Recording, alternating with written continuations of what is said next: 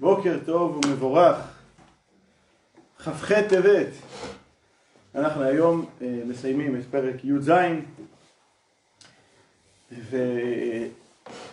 ודיברנו שהפירוש של כי קרוב אליך הדבר מאוד בפיך ובלבבך לעשותו לכאורה לבבך להגיע לידי אהבת השם ויראת השם זה דבר שהוא מנוגד לטבע הטבע שלנו זה לנהוץ אחרי החומר והתורה היא צריכה להיות נצחית, זה אמור לדבר אלינו, אז איך זה קרוב מאוד?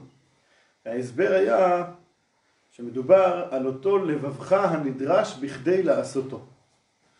כלומר, אכן, לא קרוב מאוד להגיע לידי אהבה ויראה שבהתגלות הלב. יש ממש רגש חם ובוער של אהבה ויראה שהוא תוצאה של התבוננות, זה אי אפשר לומר על זה שזה דבר שהוא קרוב מאוד.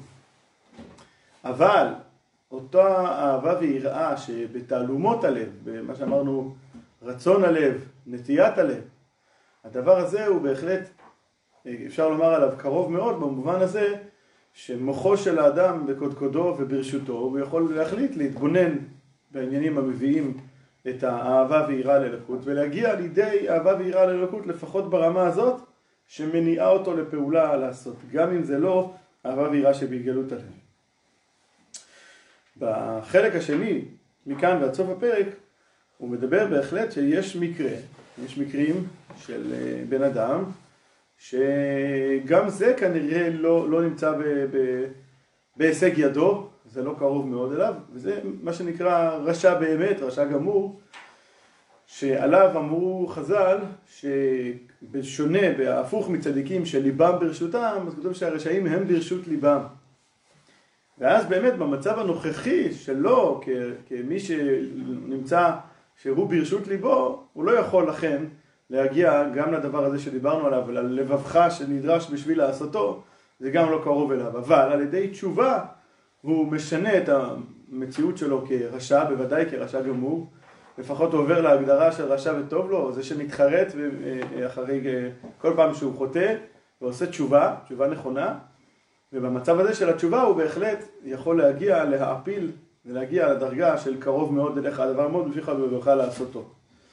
אז אה, זה מה שמבאר מכאן ועד סוף הפרק, וגם אה, מוסיף את העניין של סוד גלות השכינה, אה, שזה בעצם על ידי, על ידי שאדם נמצא במצב כזה, שהוא מובדל על ידי המעשים שלו מאלוקות, אז הוא בעצם מוריד איתו את הניצוץ השכינה אה, להיכלות הקליפה, וזה מה שנקרא סוד גלות השכינה, גלו לאדום שכינה עמהם, כפי שנראה. אז אה, אה, הוא אומר ככה, אם לא, זאת מי יוצא מהכלל הזה שקרוב מאוד אליך הדבר מאוד בפיך ובברך לעשותו, אם לא, מי שהוא רשע באמת, הכוונה רשע גמור, כמו שדיברנו בפרק י"א, שיש רשע וטוב לו, רשע ורע לו, שזה רשע גמור. כמאמר רבותינו ז"ל, שהרשעים הם ברשות ליבם, ואין ליבם ברשותם כלל. כן, זה, שאומרת, הם, הם נתונים לחמדת הלב שלהם, והם בכלל בכלל לא שולטים על, לא שולטים על זה. וזה עונש על גודל ועוצם עוונם, כי לכאורה, הרי דיברנו בפרקים הקודמים, שהטבע של מוח שליט על הלב הוא טבע, הוא טבע של האדם בתולדתו. אם זה טבע של אדם בתולדתו, אז מה זה משנה מה המדרגה שלו, מה המדרגה הרוחנית שלו, זה טבע האדם שהמוח שליט על הלב. זאת אומרת, באמת נכון, זה עונש לגבי העניין הזה לגבי עבודת השם, יש אצלו, אצל הרשע והרשע גמור, אה, מתבטל אצלו הטבע הזה של מוח שליט על הלב. באמת, הוא נמצא ברשות, חז"ל אומרים, שהם ברשות ליבם, מה זאת אומרת שהם ברשות ליבם? שהמוח לא שליט על הלב, אצל מי? אצלם, אצל הרשעים, בעניינים האלה של עבודת השם. זה לא אומר שבהכרח בכל דבר אחר אצלו המוח לא שולט על הלב. יכול להיות שבעסקים המוח שולט אצלו על הלב, או בכל מיני תחומים אחרים, יכול להיות שכן, יכול להיות שלא. זה לא כל כך אה, אה, ברור האם הכוונה כאן היא שבכלל, שחז"ל אומרים שליבם ברשותם בכל דבר, אה, אבל, אבל בוודאי שההדגשה היא על ענייני עבודת השם, שליבם ברשותם. וזה עונש, אגב זה קשור מאוד אה, לפרשות השבוע שאנחנו קוראים עכשיו. בפרשות של וירא ובו, המכות שהקדוש ברוך הוא מנחית על פרעה, והקדוש ברוך הוא מודיע למשה שהוא יכביד את ליבו של פרעה. לכאורה להכביד את ליבו זה מנוגד לעיקרון הבחירה החופשית. הקדוש ברוך הוא נותן לאדם בחירה, אז איך זה שהוא מכביד את ליבו? באמת ברמב"ם כתוב שלפעמים בן אדם מרשיע עד כדי כך שהעונש שלו זה שנוטלים ממנו את הבחירה. זאת אומרת, זה, לפעמים זה חלק מהעונש. זה היה אצל פרעה ככה. בשלב מסוים, יש, יש, עד מכה מסוימת עוד, עוד, עוד כן הייתה לו בחירה, משלב מסוים כבר באמת זה הלך והיה כמו משהו, אה, רצף אירועים כאילו אוטומטי, באמת אה, לא בבחירתו, אבל בגלל העונש, זה היה עונש על מה שהוא בחר בחירות רעות לפני כן. בכל אופן, אז ככה גם, לפעמים בן אדם מגיע למצב כזה, שאכן ליבו ברשותו. זה לא אומר שזה מצב בלתי הפיך, אנחנו מיד נראה מה זה המושג של תשובה. ותשובה יכולה להפוך את זה, אבל כעת במצב שלו, של הרשע הגמור, אכן מוחו לא שולט על ליבו בעניינים האלה של עבודת השם. ומה שאמרנו מקודם, בתחילת הפרק, שקרוב אליך הדבר מאוד בפיך ובבך לעשותו, לא רלוונטי לגביו, נכון? עכשיו, לכאורה, אם ככה, אם זה לא רלוונטי לגביו, הרי, הרי גם רשע גמור, הוא לא פטור מקיום מצוות, והתורה גם כן מדברת אליו. אז, אז רגע, אז רשע גמור כזה, נגיד נגיע לבית הכנסת בשבת, בשבת פרשת אה, אה, ניצבים וקורא כי קרוב אליך הדבר מאוד בפיך ובך לעשותו. אז מה? אז הוא אומר הפסוק הזה, מה אנחנו אומרים כאן? שהפסוק הזה לא, לא, לא רלוונטי לגבי, יש יהודי שיש פסוק בתורה שלא רלוונטי אליו? אז הוא מסביר, וזה עונש על גודל, גודל ועוצם עוונם, ולא דיברה תורה במתים, אלו שבחייהם קרויים מתים. זאת אומרת, התורה באמת, בפסוק הזה, שאומרת כי קרוב אליך הדבר מאוד, מדברת על אנשים חיים. בן אדם חי, קרוב אליו הדבר מאוד, אבל, אבל רשעים שבחייהם קרויים מתים, רשעים כאלה, רשע ורע לו, שבחייהם קרויים מתים, באמת הפסוק הזה כרגע, במצב שלהם, לא מדבר אליהם. כי באמת אי אפשר לרשעים להתחיל לעבוד השם בלי שיעשו תשובה לעבר תחילה. המילים האלה לעבוד את השם, אנחנו כבר יודעים מה המשמעות שלהם.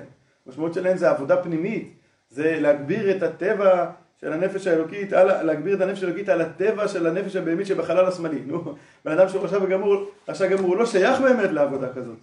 להגיע לאהבת השם ויראת השם כשהוא נמצא כרשע גמור זה בכלל לא שייך. אלא, קודם כל, בלי שיעשו תשובה לעבר תחילה. מה התשובה עושה? התשובה עושה לשבר הקליפות, שהם מסך מבדיל ומחיצה של ברזל המפסקת בינם בין הרשעים לאביהם שבשמיים. ואיך הוא שובר את הקליפות? על ידי שבירת ליבו ומרירת נפשו על חטאיו.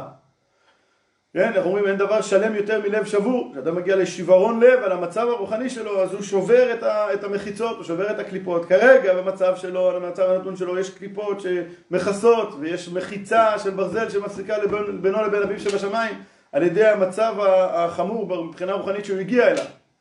על ידי שהוא שובר את ליבו וקרבו ומרירות נפשו, אז על ידי שברון הלב הזה הוא יכול, יכול לכן לשבור את המחיצות ולהסיר את הקליפות. כמו שכתוב בזוהר על פסוק זבחי אלוקים רוח נשברה לב נשבר וגומר. מה המשמעות של זה? שעל ידי לב נשבר נשברה רוח הטומאה דסתרא אחרא. על ידי לב נשבר של האדם נשברת רוח הטומאה של הסתרא אחרא. עיין שם פרשת פנחס דף רמ ופרשת ויקרא דף ח' ודף ה' עמוד א' ובפירוש הרמז שם, רבי משה זכות. והיא, הדרגה הזאת של תשובה, של שיוורון הלב על החטאים, היא בחינת תשובת תתאה. להעלות אי תתאה להקימה מנפילתה שנפלה על החיצונים, שהוא סוד גלות השכינה. נסביר רגע את המושגים תשובת התאה ותשובה הילאה. זה מושגים שנידונים בהרחבה באיגרת התשובה, זה החלק השלישי בתניא. עכשיו נדבר על זה בהרחבה. אה, והנקודה של הדברים זה שתשובה זה אותיות תשוב ה'. יש שתי, שתי אותיות ה' בשם הוויה, י' ה', ו' וה'. אז יש ה' הילאה וה' תתאה. ותשובה, תשוב ה', זה להשיב את הה' למקומה. הה' על ידי החטאים של האדם, הה' נופלת ונפרדת משאר האותיות של שם הוויה. ועל ידי התשובה תשוב ה', אדם מחזיר את זה. אז הה' תתאה זו הה' ש... זה המדרגה האחרונה בסדר ההשתלשלות, י', ה', ו', ה' זה כנגד סדר ההשתלשלות והה' התחתונה זה בעצם מה שמקשר את האלוקות עם, עם העולם. וכשאדם חוט... וזה נותן חיות בעצם לאדם, זה הנפש, רוח ונשמה של האדם שמתלבשות ב... ב... כאדם שחי כאן בעולם ובאות בשילוב ובמיזוג עם הנפש החיונית שלו, זה מקבל את החיות מהאות ה', וכשאדם חוטא, אז הוא מוריד את האות ה' אל הקליפות. זאת אומרת, האות A אמורה להגיע על פי סדר השתלשלות רק ה... רק עד המציאות החומרית של האדם, אבל להפך, הוא צריך לחיות בקדושה ולהעלות את זה. כשהוא חוטא אז הוא מוריד את האות A לקליפות. ותשוב ה' זה לכפר על ה... לעשות תשובה על החטאים, זה להשיב את הה' התחתונה שירדה אל הקליפות, להשיב אותה, לחבר אותה חזרה עם הו', כן, י', ה', ו', ה', לחבר אותה חזרה אל הו' על ידי שאדם מתעורר באמת בתשובה. וזה סוד גלות השכינה. שכינה זה מלשון ששוכנת ומתלבשת. זה בדיוק החלק, החלק האחרון באלוקות, האות A, שעניינה לשכון ולהתלבש במציאות של הנבראים. אבל כשאדם חוטא אז הוא מוריד אותה נמוך מזה, הוא מוריד אותה לקליפות, הוא מכסה עליה בשלוש קליפות הטמעות. והעבודה שלו בתשובת התאה זה לחזור בו מהחטאים וככה להשיב את האות ה' למקומה. ה' הילאה, התשובה הילאה זה לא, זה בכלל לא, יש תשובה שהיא לא על חטא. תשובה הילאה זה בכלל על עצם זה שהנשמה ירדה לעולם והיא, והיא חובה חוויה של ישות עצמאית, זה, זה כבר בדקות, זה חטא. ולהשיב את הה' העליונה למקומה זה להגיע למצב שה, שהנשמה חוזרת לא רק, שהאדם חוזר לא רק למצב שקודם החטא, אלא למצב קודם שהוא נולד, קודם שהוא הגיע לעולם, מבחינת החוויה שלו, מבחינת ההתבטלות לאלוקות, כפי שנדבר על זה בהרחבה באיגרת התשובה בעזרת השם, מה שנוגע לענייננו כאן, זה שהרשע הוא לא נמצא, הוא לא עוסק בתשובה הילאה, הרשע צריך פשוט ברמה הזאת של תשובת התאה להשיב, להחזיר את, ה, את, ה, את הניצוץ האלוקי שהוא הוריד אל הקליפות, להשיב אותו למקומו לפחות, לחזור למצב של לפני החטא, זה תשובת התאה. שהוא סוד גלות השכינה, כי מאמר רבותינו ז"ל גלו לאדום, שכינה עמהם. אז יש בזה גם עניין של שבח לעם ישראל, שהשכינה תמיד איתם, גם כשהם גלו לאדום. אבל יש לזה גם את המחיר, את המשמעות של זה, דהיינו.